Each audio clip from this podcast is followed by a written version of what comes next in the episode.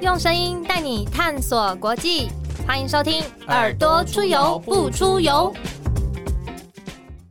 Hello，各位听众朋友，大家好，我是子涵，我是 Lawrence。Lawrence，我今天非常兴奋，我感受到你那种雀跃的雀跃的小蝴蝶，因为我今天就是要来开箱柜，就是我的偶像。为什么这样说呢？因为现在我们人在外交部。哎，我今天是第一次踏进来，你今天第一次踏进来吗？我是第一次。我其实大学的时候曾经在外交部实习，所以今天就有一种我我很就是这种不不不知道该怎么描述的这种呃这种。也不是说回娘家的感觉，但就觉得非常的兴奋。那所以呃，我们今天就是要来直接欢迎我们的这个，我们今天要开箱的对象，就是我们的外交部长吴钊燮部长。部长好，Hello，大家好，子安好，Lawrence 好，部长好。那个就是现在要快要过年了，可不可以先请部长跟听众朋友拜个年？各位听众朋友，大家好，祝大家虎年快乐，虎虎生风，万事如意，新年快乐。耶谢谢部长的 拜年。其实跟部长说，就是每一年，我记得农历过年期间，外交部其实都会发这个贺岁影片。然后就会有各个部门的同仁啊，甚至是外管的同仁，都会呃花心思去想一些企划，然后都会就是公布出来，有点像是全世界的台湾的外管，然后大家一起拜年的感觉。能不能请部长稍微透露一下，今年二零二二年的这个贺岁影片哦，会是什么样子的内容？呃，今年贺岁影片还是由我们同仁来制作了哈。那有六个部门共同参加，那主角。是一只小老虎，那因为真正的老虎没有办法带进外交部，所以我们就，所以我们就有一只小猫咪，非常可爱的小猫咪啊，陪对对陪着同仁大家一起拍摄这段影片。让大家展现一下创意啦，很期待，而且就是在有听节目的朋友就会知道，先知道这个今年的新的内容会有一只小猫咪。那听众朋友一定要就是锁定今年二零二二年外交部新的这个贺岁影片。那部长就是其实我们节目都会有那个定三个关键字啦，然后我们就想说，部长就是自己写推特，然后是我们这个呛辣台派的。这个一个代表，然后也是这个培育很多新时代外交官的一个代表，我们就下了这三个关键字，然后要来开箱 开箱部长，所以想说，哎，部长是彰化人吗？是。那其实我们会很好奇，说你是不是从小啊，小学大家都会写我的志愿，然后你就写说我要当外交部长？没有没有没有 没有。以前小的时候哈，我我想那个在传统的教育之下，小的时候就是说，你你国小毕业就是要念好那个啊初中。初中就是接下来要念高中，高中之后就是第一志愿考上台大，然后台大之后最好能够出国去留学。所以小的时候的志愿就是那个家人啊塞给我的这些志愿。那但是会题目作文题目会是我的志愿吗？就。会这样写，然后也有了去美国念博士之类的，也没有。那个小的时候在写我的志愿，都是那个老师会有一些提示啊，嗯啊，你要当飞行员啊，你要当老师啊，都是师字辈的，对，呃，就可能是公公公部门公务人员要报效国家这类的志愿。那你刚刚讲说要要当那个外交部长哈？呃，其实我在那个一九八二年的时候有参加外交部的特考，但是没有考上，所以这以前以前，所以这个对我来讲是一个很大的挫折。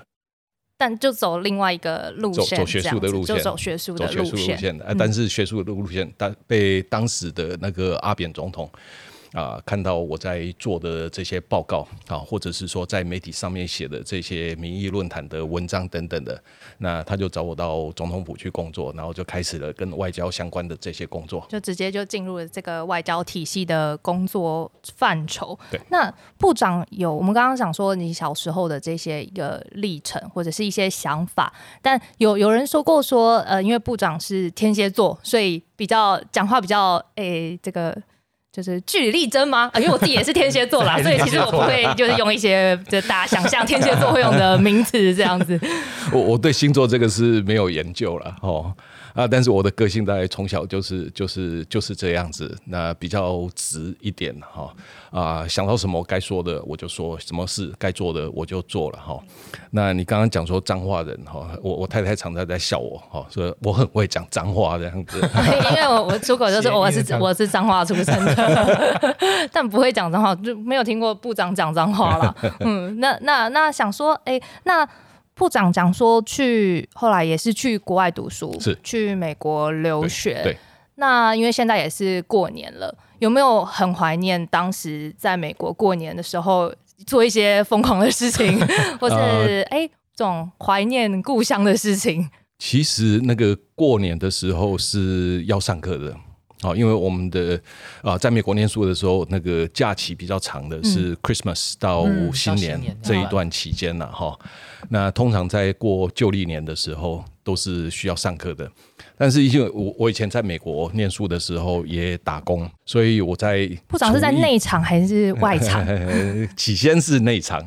做那个油锅哇，哦，下厨的欸，下厨的，这我们都不知道。嗯，嗯，炸东西，然后后来就当 waiter，就是外场。那所以，我有练就一些那个炒菜的这个功夫了哈。啊，所以以前我在美国念书的时候，那个同学都非常喜欢到我的宿舍来，特别喜欢约部长。对对对对对对，啊，我请大家来的时候，那个出席都非常踊跃啊，我都会煮大家很喜欢吃的这些东西，比如像烤鸭、麻婆豆腐、啊，有没有什么招牌年菜？啊、其实我是什么菜都会煮了哈。那通常有几个 trick，有有几个诀窍哈。第一个诀窍就是配菜哦，比如说牛肉哦，你如果说要炒成那个暗色的哦，那你要配上什么菜啊？你如果鸡肉哦，如果是白肉的话，就要炒成白色的，那你要配上什么菜？好，这是配菜第一个。第二个是味道，那里面要加太白粉，要加酱油，要加糖，要加醋等等的这些东西啊。好厉害哦！而且我没有也不知道是配菜，通常会想说什么油啊，或者是火候啊这样子都、嗯那个也是一部也是也也是一部分很。很重要的一部分。那那时候呃，除了这个做菜这个技能，部长这样回想起来，呃，在美国的时期有没有什么觉得在那边后悔可能没有学到的技能，或者是说，哎，再来一次有没有想要多学什么样子的外语啦，或者是在当地社会没有做到的事情？呃，我我不是自大啦，哈，但是我觉得我在美国念书的时候是觉得非常的充实，除了英文之外，哈啊，我也去学阿拉伯文，好、所以就阿拉伯文，甚至到约旦啊、去学习那个 intensive language program，就是非常密集的那个那个课程这样子。啊，所以在美国真的是非常的充实，而且我拿奖学金的时候是在学校里面的那个啊、那个呃实验室那个啊、相关的研究室。呃啊、它叫 Polymetrics Lab，它是专门做那个社会科学研究的一个实验室，里面有很多的这些电脑的 data。那我在那边做研究，也帮教授做那个分析，那甚至是帮别人去做民意调查。所以我在美国的时候，那个时间是非常的充实，因为我在美国有打工的经验，有在 lab 工作的经验，有教书的经验等等的哈啊，所以啊、那个啊、生活的充实的程度哈是比一般的同学哈来的多很多。所以回到台湾来的时候，对啊、这种研究的环境，或者是说想要去做一些不同的事情哈，倒是觉得非常的啊、那个自。觉得非常的自在，所以部长从那个时候大学时期到博士时期，在美国其实也是日日不落的生活，哎 就就一直都都在不断的学习跟尝试。那刚刚部长也有提到说，呃，就是开始跟外交体系有的这样子的一个互动。那可是我们也知道说，部长的这个经历包含说有担任过民进党的秘书长，也担任过国安会还有总统府的秘书长，所以担任过很多不同单位的秘书长。想先问部长是怎么跟小英总统就是认识的？哦，是哦，嗯，呃，其实我跟他很早就认识的了，哦，呃，认识第一次见面，然后有实质的交流的机会是在呃两千年的总统选举之前。那那时候我在国关中心当副主任，哦，正大的哎，正大国关中中心当副主任。那当副主任的一个非常重要的工作就是进行国际交流。那跟韩国有一个交流的一个平台，叫做台北汉城论坛。嗯，好，那这个台北汉城论坛就是他们一年韩国的这些高层人士过来台湾参加这个对话，然后另外一年就是我们台湾组一个高层到。呃，韩国去进行对话，就两个国家轮流轮流互访这样对对对对，然后在两千年那一次就是我办的，那我就找了一些政界的这些人物，哦，包括当时的那个简佑新，他也是国安会的咨询委员，那也找了那个朱立伦，朱立伦当时是立法委员，然后也找了蔡英文，蔡英文当时也是国安会的咨询委员，同时他也是教授，所以那是第一次跟他有深入的这个交谈啊，或者是说一起参加这些相关的活动，呃，我们就从那时候开始认识。就那时候开始认识，那那就是不同时期的秘书长、部长会觉得这需要这个很多换位思考的能力吗？啊，这必然的事情。嗯，啊，因为每一个秘书长的工作，他的那个责任都很重大，而且他的内容也都不一样。啊，比如说在民进党担任秘书长的工作的话，他最重要就是说让这个党的这个组织能够健全，在选举的时候能够获胜。那到国安会秘书长的时候，就必须要去思考我们整个国家的那个安全战略。那在总统府秘书长的时候，就是在总统府里面啊，帮这些所有的这些行政工作哦，都要把它做好，而且做好总统最好的这个幕僚的这个工作了哈。所以那个工作的本质都不太一样，但是有一件事情我一直都没有抛弃。啊，比如说我在民进党当那个秘书长的时候，那时候同时也是民进党驻美代表。虽然说住在台湾，但是是驻美代表，必须要定期的去美国访问。啊，一年去了四次左右。啊啊，用啊去美国访问的这种方式来维系啊我们民进党跟美国之间的这个呃关系，做一个政党外交。对，那你知道那个国安会啊处理我们。台湾的那个国家安全外交也是非常重要的一块，嗯啊，所以我在国安会的时候也处理很多的这些外交相关的工作啊，比如说对美的外交比较属于高层的这个部分啊，或者是说去开拓其他的这些外交，那时候都是那个国安会的一些重要的工作，嗯，那到外交部来，当然还是处理外交的工作，所以外交一直都没有离开我。就主主轴还有那个核心逻辑都是以外交作为出发，然后以对美的这个关系也是是很大的一个重点，这样子。对，没有错，没有错。那那不同的位置看到的小英总统，都也是有有不一样的这个看法嘛？或者是说，就是哎，这个角色啊。或是说会想要用什么不同的这个，因为在党部的话，可能要想一些文案。然后 可是这个这个总统府或是那个呃国安会或是外交部的时候，哎，这个就变成是是是是总统的角色，一个是主席的角色。那部长怎么看这样子的一个你眼中的小小英主席跟小英总统？呃，以前的小英主席，他是对于他自己本身的这个工作是不只是执着，而且非常的深入了哈。所以在党部担任主席的时候，他对于那个民进党全面的这个发展，他是非常的重视。所以每一个部门，他都啊非常的要求，哦要求的程度都非常的高。让民进党在他担任主席的时候，那一段时间哈，真的是成长很快，而且成长很多了哈。那可是我们在二零一六年进入到政府里面，那角色就完全不一样。我们就是划划归够给了哈，就是整个国家的这个责任都在我们的那个那个肩膀上面。所以不只是在国家安全，甚至是在经济哈，在各个层面上面哈，都是总统的责任哈。那总统对于每一个层面他的要求也都是非常高。比如说我在国安会的时候哈，那他除了我平常在做的这些工作之外，他也会啊时常叮咛我说这个部分很重要，那个部分很重要，必须要跟这个部门讲好要做什么，必须要跟那个部门讲好要做什么。所以那个工作的那个繁重的程度哈，是超出我们所想象的。嗯嗯，这样。听起来感觉每一个业务或者是在治理专业上，其实横向沟通都更大了，然后呃也更全面。那彼此之间就感觉以前大家想象外交不可能单纯外交，但其实每一个议题都可以跟都会跟外交有关系。对台湾来讲也都非常非常的重要。所以部长在当外交部长之后，那个角色在外交部长之后呢，一定做了很多很多的，就是。开拓很多新的局面，然后或者是说，之前部部部长也担任过驻美代表，那那这样子就是有没有几哪几件事情是特别可以跟我们听众朋友分享？你印象最深刻的，我们讲说成果啊，或者是说新一代的这个年轻人，好接触外交事务，我会觉得说，哎，可以跟他们分享。呃，其实我我来外交部之后是觉得说有很多的这些让我感到。啊，很自豪的地方了哈。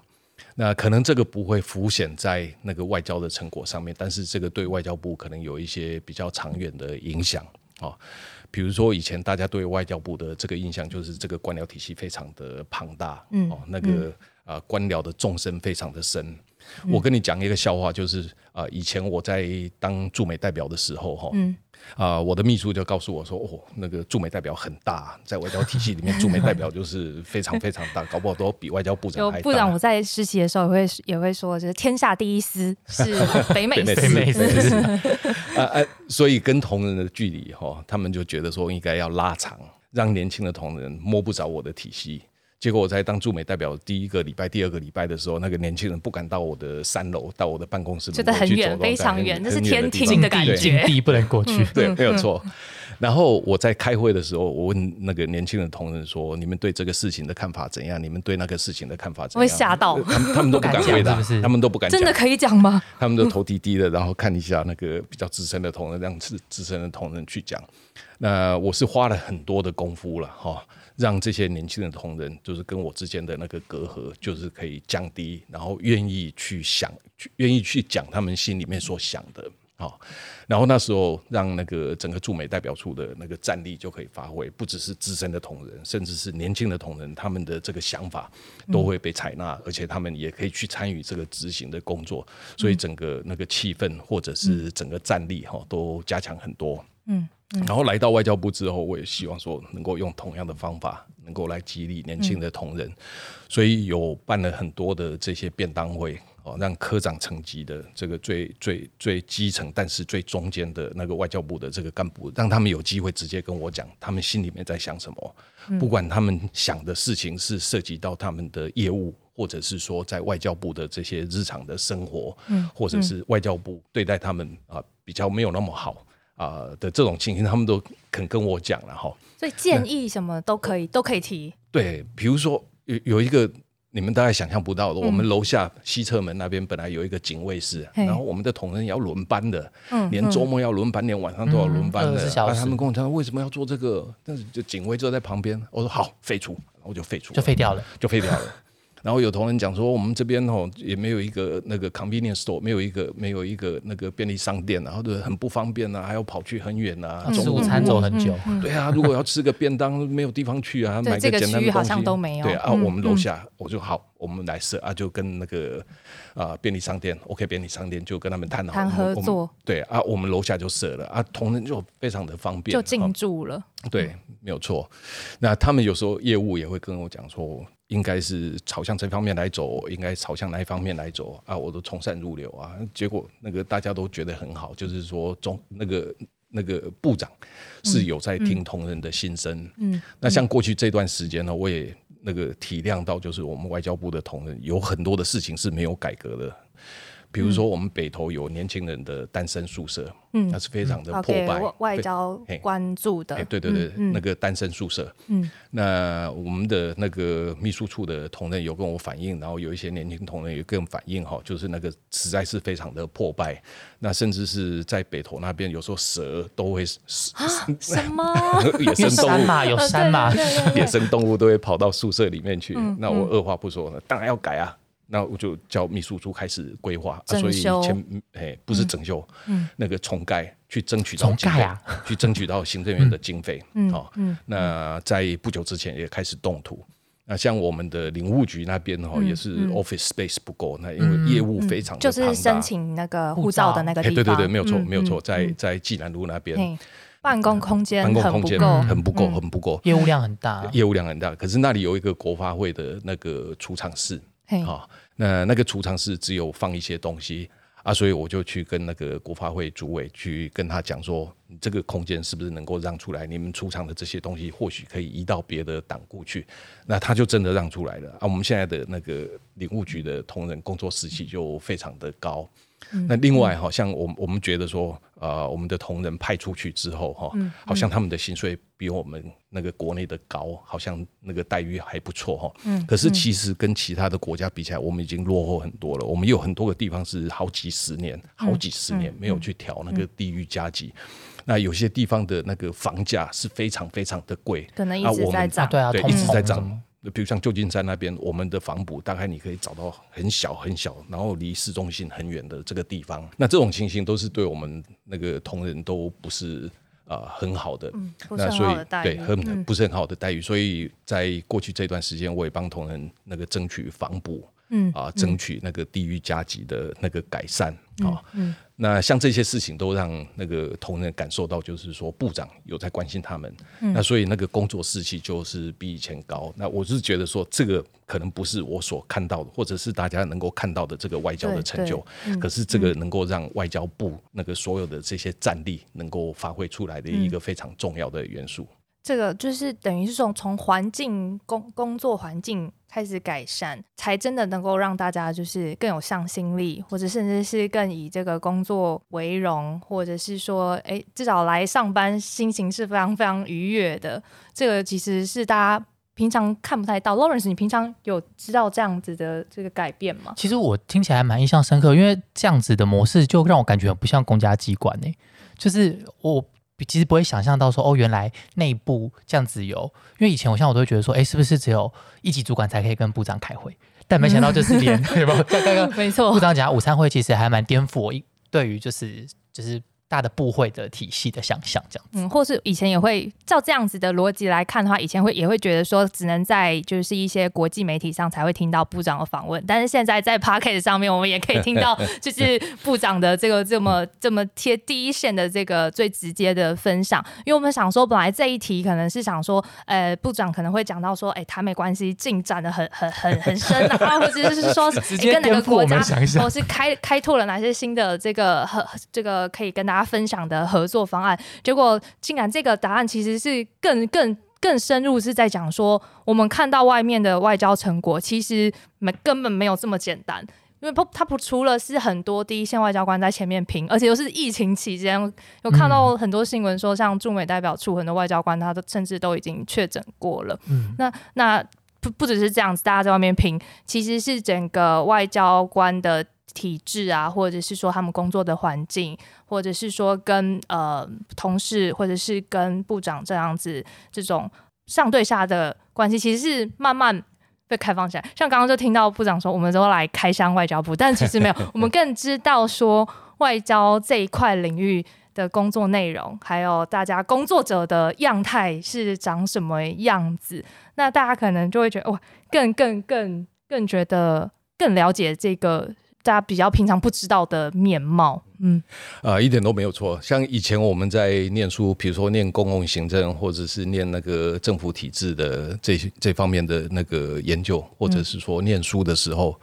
啊、都知道说一个官僚体系，嗯那个逐渐逐渐的，它的效率就会降低。嗯，那每个人都会说，那个官僚体系要扁平化，它的效率还会才会出来了哈。那很多人都会把这个挂在嘴上，啊，但是不一定能够做啊。我在外交部就是把那个那个官僚体系真的是扁平化的，让我跟那个一般的同仁之间的那个距离是越来越短。嗯，那像我们现在的那个外交部哈、派驻在外的哈，或者是说国内的这些单位的主管，平均的年龄都比以前降低很多。最主要就是年轻的表现好的，一定是给他们机会去表现。难怪说哦，这个后面我们问题问到说，哎，难怪各各个在各地的我们讲说外交官们，他们化身为这个网络粉砖的小编，也都经营的有声有色的这样子，大家都很愿意去去尝试。那那想问说，除了对内的这一些呃体制或者是官僚体系的改造、组织改造之外呢，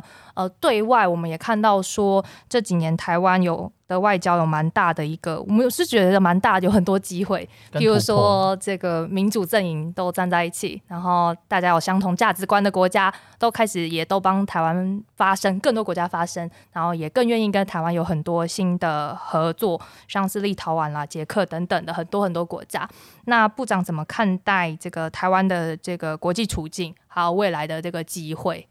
呃，我们台湾的国际处境哈，呃是没有另外一个国家可以比的。哦，就是我们旁边有一个派出兵了，哈、嗯那一天到晚要打压我们，所以我们在那个呃参与国际上面哈，的确是非常的辛苦。那也因为这个环境，我们大家都知道说，在外交上面要比别人拼，才能够有出头了哈。嗯那我在外交部这边，就是说我做得到的事情啊，我会提醒同仁说，是不是这个你们也应该做。那我做不到的事情，我会跟同仁讲说，我做不到，我不会要求你来做。好啊，所以可以在某一些呃议题或者是层次上面能够寻求突破的，那我自己会加倍的努力来做，用这个当做一个榜样，让同仁来学习。好，比如像举几个例子，好，比如像那个啊那个总统啊，如果要出访。嗯，要过境美国的时候，那现在那个来副总统也要要过境美国哈。那以前的那个高层要过境美国，然后去访问我们邦交国的时候，那个限制是很多的，就是在当地不能够有媒体的露出，然后媒体不能够随团，媒体不能够在啊美国发稿等等的啊，所以造成很多的这些困扰。嗯，那可是过境的时候，却常常是那个呃我们国内的国人哈。啊，或者是媒体最重视的一块，所以在二零一六、二零一六年、二零一七年的时候，哈，那时候就经过跟美国的很多的这些争取，一步又一步，一步又一步，啊，直到那个媒体啊最困难的这个部分，哈，媒体的限制就完全取消掉了。当然还有很多同仁来配合，但是我亲自在外交部这边，或者从以前在那个国安会一直到总统府到外交部，尤其是在外交部这一段。啊，亲自跟那个 A I T 的这些呃处长、副处长跟他们讲说，这个不合理，那个不合理。那原来很多同仁觉得说啊，这个是限制有年了，有结构性问题，没有办法解决，没有办法解决。那可是我一次又一次的要求，到最后一次就是二零一九年那一次到 Denver 到纽约那一次，大家看到了这个限制完全取消掉了。嗯，那这个就是说我们。啊，必须要去争取，才能够有这个结果。用这个方式来让同仁感受到，就是很多事情不是从天上掉下来的，而是要去争取来的。那同样的，比如说我们在外交，在在欧洲有很多的这些突破，大家都看到了。嗯啊，可是这个也是要我亲自去跟同仁讲说，你能够帮我争取到什么？好，那啊，我就愿意来啊，跟大家配合。比如说，能够争取到我到丹麦去公开的演讲，在民主峰会上面公开的演讲，说你们如果能够争取到的话，啊，我就去。他们争取到了，那我也去了。那这也是台湾的外交部长有史以来第一次在那个欧洲的公开的演讲。那今年呃，去年的九月的时候，去年十月的时候，啊，去啊，像那个。啊，捷克啊，斯洛伐克啊，或者是说去 Brussels 啊的这个行程也是一样。我也跟同仁讲，就是这个是我们的工作，呃，对欧工作的这个重点哈。嗯你们能够争取到什么啊？希望我这边来扮演什么样的角色啊？你们尽量去争取，争取到的啊，我一定是配合大家的这个工作了哈。啊，所以这个也让大家看到了。那另外哈，我我觉得有一个我跟以前的那个部长不太一样的地方哈，这边也跟那个我们的听众朋友讲说，我啊如果离开外交部，这个是我可以告慰自己，可以告慰我祖先，告慰我儿子的一件事情哈。就是以前我们有新闻局，嗯，新闻局长是我们台湾的政府发言人，嗯，好，所以新闻局长就必须要去对外来发言。可是，在政府组织改造之后，没有新闻局长的。啊，没有新闻局长的时候，我们还是必须要有一个国家的发言人去对外来发言了哈。那我是自己觉得说，我们既然没有新闻局的外交部长，当然就是必须要对外来发言。好啊，所以我到外交部来之后，就是争取那个各国的那个媒体专访的这个机会。好，那到目前为止哈，一共有一百五十九场的这个啊专访，哦还在增加当中了哈。那我不确定说以前有没有人争取到十几场、二十几场，或者是那个五十场的这种专访，但是我是已经到一百五十九场啊。那这个都是替台湾来讲话的这个机会。其他的国家看到说，哎，我愿意接受这个媒体访问，愿意接受那个媒体访问，他们也来试，那他们也争取到了，那我也接受啊这些媒体来访问。这个是让我们台湾的声音在国际社会上面被听闻的一个非常重要的管道。那我很高兴，就是说啊，在我担任外交部长的这段期间啊，在这方面是非常的卖力。那我也跟那个比较资深的同仁讲哈，就因为因为国际媒体要访问的话。他们要访问一些比较有代表性的，就是我们其他的这些啊比较资深的那个同仁哈，如果有机会的话，他们也要接受国际媒体的访问。所以像那个于大雷于市长，他的西班牙文非常好啊，等于是有点像 native 那种啊这种 quality 啊，他也接受了很多的那个西班牙文的这个访问，甚至是有其他国家的那个联访。哦，他们整个国家的这个媒体来一起来访问他，那所以这个就是让我们台湾的这个声音在全世界被听到，所以这一方面哈，我是觉得跟以前做的不太一样的地方。而且这样听起来，就是其实从部长的本身发声出发，然后再带到其他的代表的发声，就感觉跟以前我们就是想象的，就是可能在国际上发言都会有一点怕怕的、畏畏缩缩的。然后，哎，其他国家其实想访我们，但我们好像又不是那么大方，然后又怕被怎么样子的，就是被中国怎样阻碍。但现在就是部长带头在前冲，真的是为台湾发更多的声音。就你站出去讲对的事情，做对的事情，讲对的话，然后为台湾发声，然后就越来越多人也是可以做这样子的声音出现。然后这样现在台湾做的这个防疫跟各国的这些合作，然后后来各国也跟台湾有这样子一个所谓民主价值的这个同盟的善循环出现。所以真的都是像部长刚刚说的，就是争取，然后哎，慢慢就会往善循环这一块去做。因为以前就会觉得说啊，那个就是台湾外交很辛苦啊。其实我们说什么问有没有很辛劳的事情，其实每一件事情都很辛劳，一定过程当中都会受到非常多的打压或是阻碍。但是就是部长的这个带同仁们一起往前尝试跟这个冲，真的是。真不愧是我们的那个辣台派 Joseph 的感觉，自己都很不好意思讲这个，因为就觉得说哇，好帅哦！因为平常看那个部长的 Twitter 就会想说，好，我们可以这样说吗？可是为什么不行？可是为什么不行？这样子的感觉，就想说我们都被欺负成这样，为什么不可以站出来，在国际上据就是呃，回出去，回回回回去这样子？对，没有错，嗯。你讲到 Twitter 哈，这个的确是那个我到外交部来之后，那时候的那些年轻的同仁啊，尤其是赵一翔，就是口译哥，嗯啊，我我从那个党部到国安会到总统府，然后到外交部，然后他一直都是我的非常重要的那个工作伙伴了哈。啊，我们那时候在总统府的时候，也帮总统去 manage 总统的那个 Twitter，然后到外交部来的时候，发现说那个 Twitter 是一个非常重要跟国际社会连接的一个那个沟通的工具。嗯，啊，所以啊，我们那时候就下定决心说，我们外交部这边也要来来开设一个 Twitter。那这个 Twitter 是一个 official Twitter，是外交部的 Twitter。啊，那外交部的这个 Twitter 的那个 message 一定是非常正经八百的。好，那可是如果说要有一个比较超脱以往的这种 Twitter message，不要不要那种关腔关掉的那种 Twitter message 的话，哈，啊，可能就要有一个比较特别的。所以那时候在创立的时候，哈，就有一个 JW，哈，JW 就是代表 Joseph，就是我个人的。对，我刚刚不小心直呼了这个名字，直呼不小名讳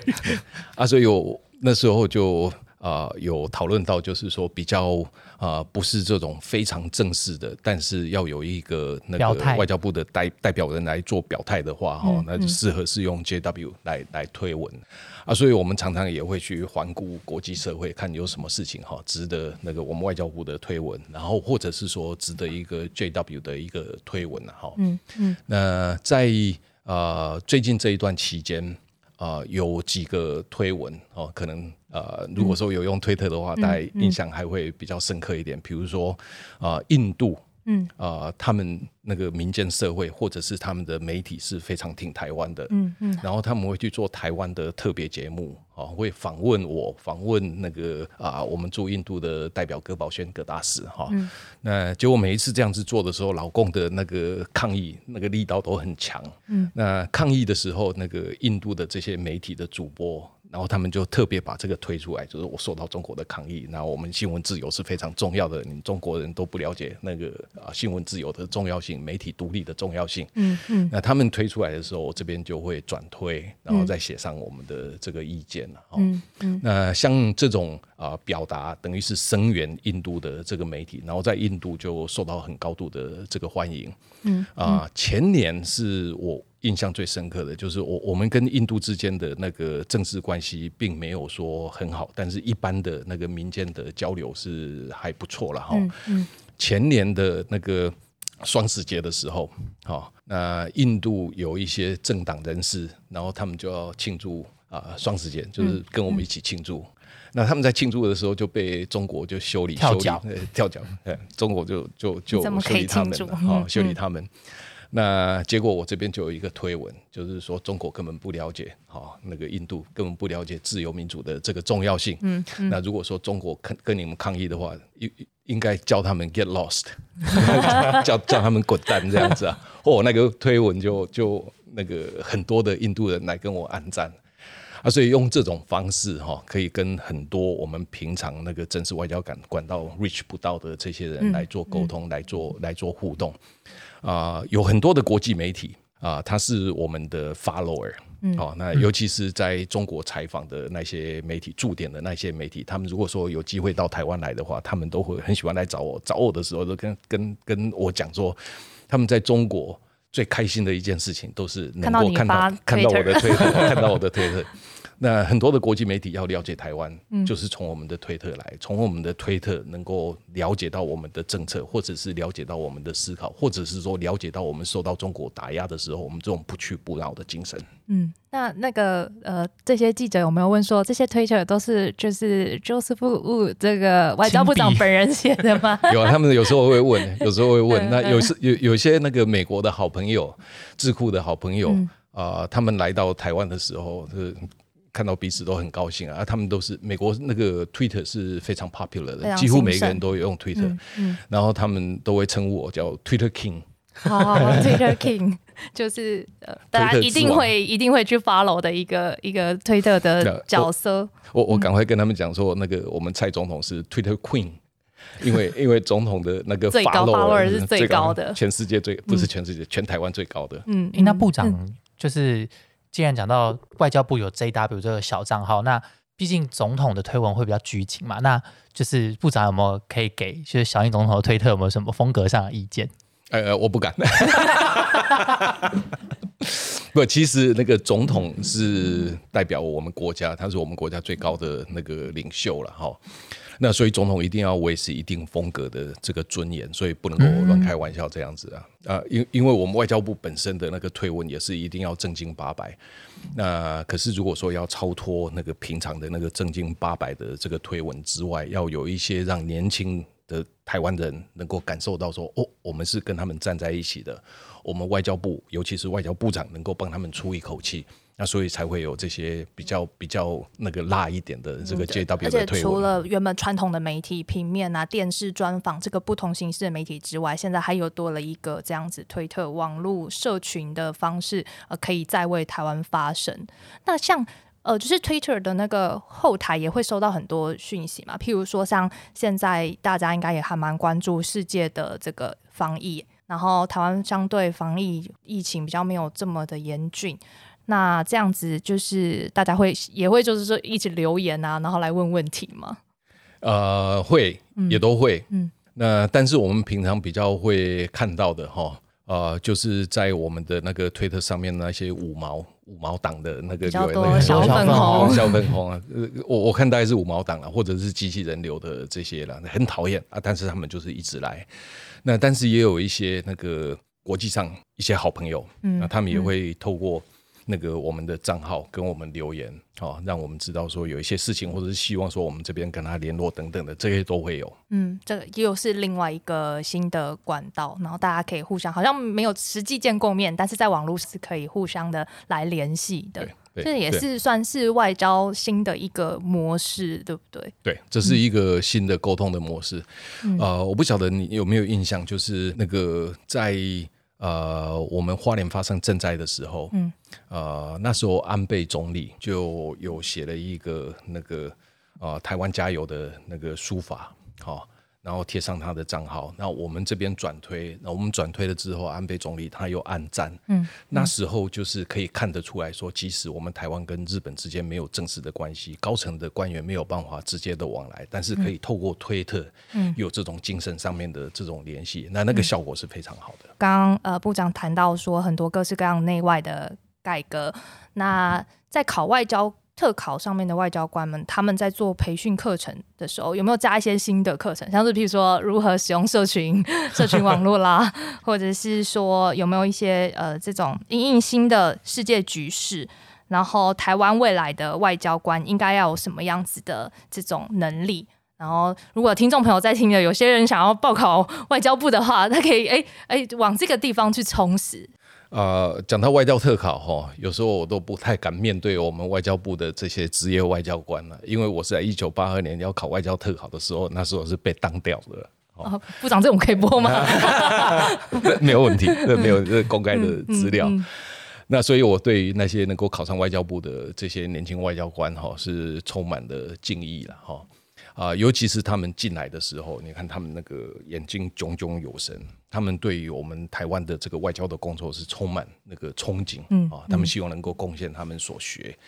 啊，我很担心的就是说，以以前外交部的这种官僚体制来看的话，哈，在外交部待个两年、三年、五年、十年之后，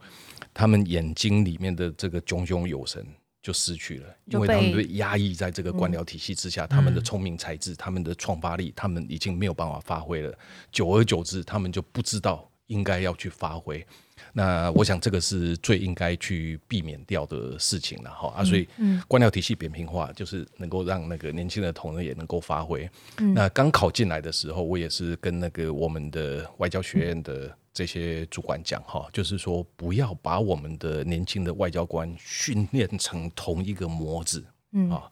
比如说我过去看的时候，如果说每一个人都穿的都是深色的西装，男生都穿深色的西装，每一个人座位的姿势都一样，每一个人笑容都一样，每一个人拍手的姿势都一样啊，我知道这个训练是错误的，嗯。啊，所以我一直在提醒他们，能够让他们的聪明才智啊，能够有机会机会发挥了哈。那他们在那个外交学院的时候，那个训练是非常多元化，也非常充实的，嗯啊，比如说我们现在最热门的一些国际的议题。啊，气候变迁，啊，循环经济，啊，性平，啊，或者是性别主流化，甚至是联合国的永续发展 SDG 等等的哈，那这些都是需要我们国内的这些专家能够找机会到我们的外交学院啊，来跟我们同学上课，让我们的同学啊，就新进的这些学员哈，嗯嗯。能够接受到这个最新的这些知识了哈。那除了这些比较大部头的这些议题之外，那我们也希望能够邀一些让那个年轻的那个学员哈啊，能够有一些不同的启发哈。比如说，比如说那个有关于台湾的这个故事，要怎么样让同仁能够去吸收。让他们接下来有机会去对外面来讲哈。啊，我我们就会去邀请那个像那个大佛普拉斯的那个导演黄信尧啊，或者是金马奖的那个最佳新晋导演哈斯卡罗的那个原著啊陈耀昌医师嗯。啊，或者是说会去找台大历史系的周婉瑶教授，那这些人哈都被我们邀请到那个啊外交学院这边来演讲。那我们外交学院这边也有办像那个他们自己的演讲比赛、他们的辩论赛啊，或者是说他们自己的啊这种啊 simulation，呃，就是那个模拟的推演这样子了哈，让同仁在这种啊很活泼的这种环境之下，让他们去知道说接下来他们需要去面对的这些工作的时候，嗯，是有什么样的这种角度可以来思考啊，碰上问题的时候有什么样角度可以来解决。听起来非常丰富诶，因为不只是想要报考外交特考的人，就是听到这些多元跨领域的课程内容，呃，可以就是更为台湾，就是去外面说故事。其实每一个外交小尖兵啊，或者是呃在海外的学生啊，都可以更活用各式各样不同的新方法，然后或者是这一些新的议题，然后来看台湾可以在里面扮演什么角色，然后以及看世界各国现在需要什么样子的呃他们的兴趣也是什么，然后可以来来做更多的多元的互动。对，嗯。这些都非常的重要了哈。那那个我们稍早有谈论到那个外交部的这几个平台，嗯，比如像推特，那另外我们外交部的那个脸书也是非常的 popular。所以这些年轻新进的学员进来的时候，呃，我们也会。做一些相关的这个训练，甚至是影片的剪辑啊，推特要怎样来做会比较啊？I G 也还蛮有声有色的，对对对对，没有错没有错没有错。那这些都是让年轻同仁哈啊进到外交部来的这个训练过程当中，让他们有啊这些接触的机会，甚至是让他们能够亲自来操作的样子。嗯嗯。觉得马马上，而且图图卡都蛮好看的，就是都会带起很多很多呃，大家有更有兴趣，然后更更浅白，更就是不会是很官腔的布告栏那种形式的，而且是世界各国的。呃，外馆他们的粉丝专业都会有自己的特色，这一部分是不是也是部长在跟这个各个派出去的人，他们化身为小编的时候，哎，大家有这样子的默契，是说，哎，我有一块工作内容可以利用运用这样子的平台，用这样子的呃工具，呃，来为台湾发声，或者是跟当地的台湾人做做接触。呃，这个问题非常好。啊，如果说由我这边来做指示的话，嗯，那个结果就会好像是罐头出来一样，啊，后来又一样这样子的感觉，这个就不好了。嗯嗯，呃，我让同仁知道的就是说，这个部分我不会去管。嗯，让我们国内的这个小编的这一组人，能够让海外的那个我们的这些年轻同仁，让他们自己去互动，嗯，让他们去找出说最受欢迎，或者是说最重要的这个 message，啊，比如像前一阵子，大概两三年前，那个有啊，我们一个德国的。呃，一个一个一个管出他的脸书哈，它上面的 banner 是贴出那个我们卤肉饭呐哈。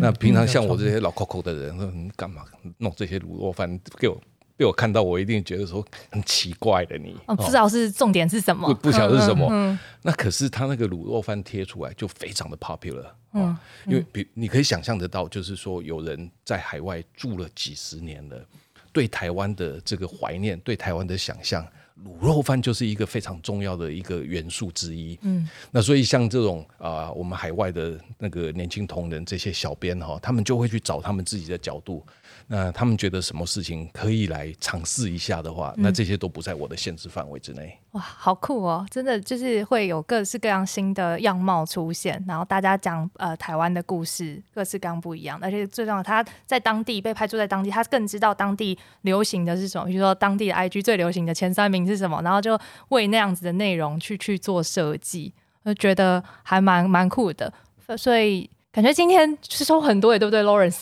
所以而且我觉得。呃，外交就等于什么事情都是外交，像刚刚部长提到很多的训练，或者是呃，身为第一线外交人需要注意的面向，其实真的非常的多。就第一线外交人真的是令我们很敬佩，也非常的辛苦，很辛苦，的确是非常的辛苦。啊，比如说在第一线的外交人员，尤其是那些那个中小型国家的这些管处哈，他们的那个啊 size 都非常的小，他们的那个人数都非常的少，好，就四个人五个人，可是四个人五个人，所有的这些重要的工作一个都不能漏，包括政治上面的接触，对当地舆情的这个吸收，或者是说跟当地的这些侨界哈，或者是说教育界智库等等的这些联络，一个都不能少。好，那甚至他们也要接受当地媒体的访问，然后平常的像会计啊，哈，或者是总务啊、电报啊，他们一个都不能漏，所以那个工作是非常的辛苦了，哈。那我是觉得说，我们外交部。呃，尤其是外派的同仁，到目前为止所表现出来的，我们台湾人应该是感到非常的骄傲。我们台湾在国际社会上面所受到的这种打压啊，这种辛苦的工作是没有其他的国家的外交官需要去经历过的。那但是因为我们外交部同仁的这个努力之下，我们台湾现在的这个外交上面是打出一片天，而且我们台湾到处都被称赞。那这个都是我们外交部同仁哈辛苦耕耘的一个啊，可以告慰同仁的一个结果。嗯，我们听众朋友们也是，大家呃听到这边也可以，就是上各个外馆的这个社群网站，跟他们说一声，就是打打气，而且也说一下这个新年快乐，因为大家可能还就没有办法回台湾过年这样子。那呃，非常谢谢今天部长这么精辟，而且又很细细腻细致的跟我们分析，还有跟我们开箱整个外交部的业务，不只是部长本人开箱而已，其实外交部。在呃内外的所有工作都很详细的跟我们介绍。那因为我们这还是这个新年特辑，所以也很想要问一下部长说，哎，如果我们听众朋友这个呃过年的时候啊，要想要看一些电影啊，有没有什么这个推荐的呃电影或者是剧啊，可以让大家就是在过年的时候追一下？是哦，嗯，呃，其实我是很喜欢看电影了，哈。啊，以前周末的时候，如果说没有事情的时候，几乎每一个周末都会去看电影。看午夜场的吗？哎，不是，这这那个通常 weekend 的那个下午场的比较没有人这样子哈。那但是因为后来工作越来越繁重，然后在在看电影的时候，手机会一直响，那甚至有时候总统也会打电话来给我看电影，看到一半总统打电话还是很久。那到最后，我太太就跟我讲说：“那算了，那个我们就放弃这个嗜好。”呃，可是从我从年轻的时候到现在，还是一直喜欢看电影。啊，尤其是现在最享受的时候，是在那个长城的那个旅途，在飞机上面，好多的那个电影可以挑。啊，我比较喜欢那个好莱坞之外的这些电影。好莱坞的电影我也看，我也看过，也非主流，有一点是非主流的了哈。好莱坞的电影我当然也很喜欢看啊，但是好莱坞之外的这些电影哦，有很多很经典的这些电影很好看。嗯啊，如果我们的听众朋友有兴趣的话哈，可以去挖出那个大概是二三十年、三四十年前的一个电影，叫做那个《My Life as a Dog》啊，狗脸岁月。嗯啊，这个好像是一个瑞典导演的这个片子，那是我在念大学的时候看的一部电影，真的是好棒，好感动。嗯啊，是小朋友的电影，但是透过小朋友来啊讲述啊这种家庭的这个电影然后。在三四年前，我开始看印度电影，看了很多很不错的印度的电影。啊，比如像我和我的冠军女儿啊，全集的摔跤摔跤摔跤摔跤，一 这个要剪掉。一一一个一个爸爸带着两个女儿，哦，那他的大女儿后来变成那个摔跤的冠军，那个电影真是非常的感人呐，哦，真的是非常的感人啊。看到最后，我看了好几次。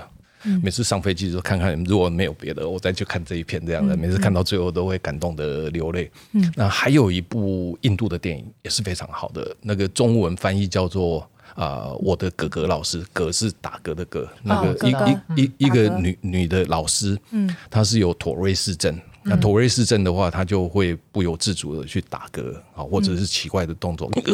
像这种动作。嗯那啊，她希望能够当老师。啊！结果他去当老师的时候，申请上当老师的时候，那个学校的这些校长还觉得说这个是太奇怪，就把他放到那个放牛班哦。一个学校里面等于是被放弃的这些学生，可是这个老师他没有放弃学生，结果这个学生这些学生到毕业的时候变成学校里面表现最好的。那所以像这种电影哦，这印度电影我们平常都没有去注意到，但是这个好好棒、好棒、好棒的电影哦。所以各位听众朋友，过年期间可以来看这三部部长推荐的电影，还记得是什么吗？一个是我的哥哥老师，然后还有是我与我的冠军女儿啊，以及狗脸岁月这三部电影。那我们今天耳朵出游不出游的节目，再次谢谢部长在过年期间百忙之中接受我们的采访。谢谢子涵，谢谢 Lawrence，谢谢，非常高兴，大家新年快乐！大家新年快乐！那大家听完记得也是要继续追踪，呃，还有把我们的节目分享给更多更多的人哦。那耳朵出游不出游，我们下次再见，拜拜拜。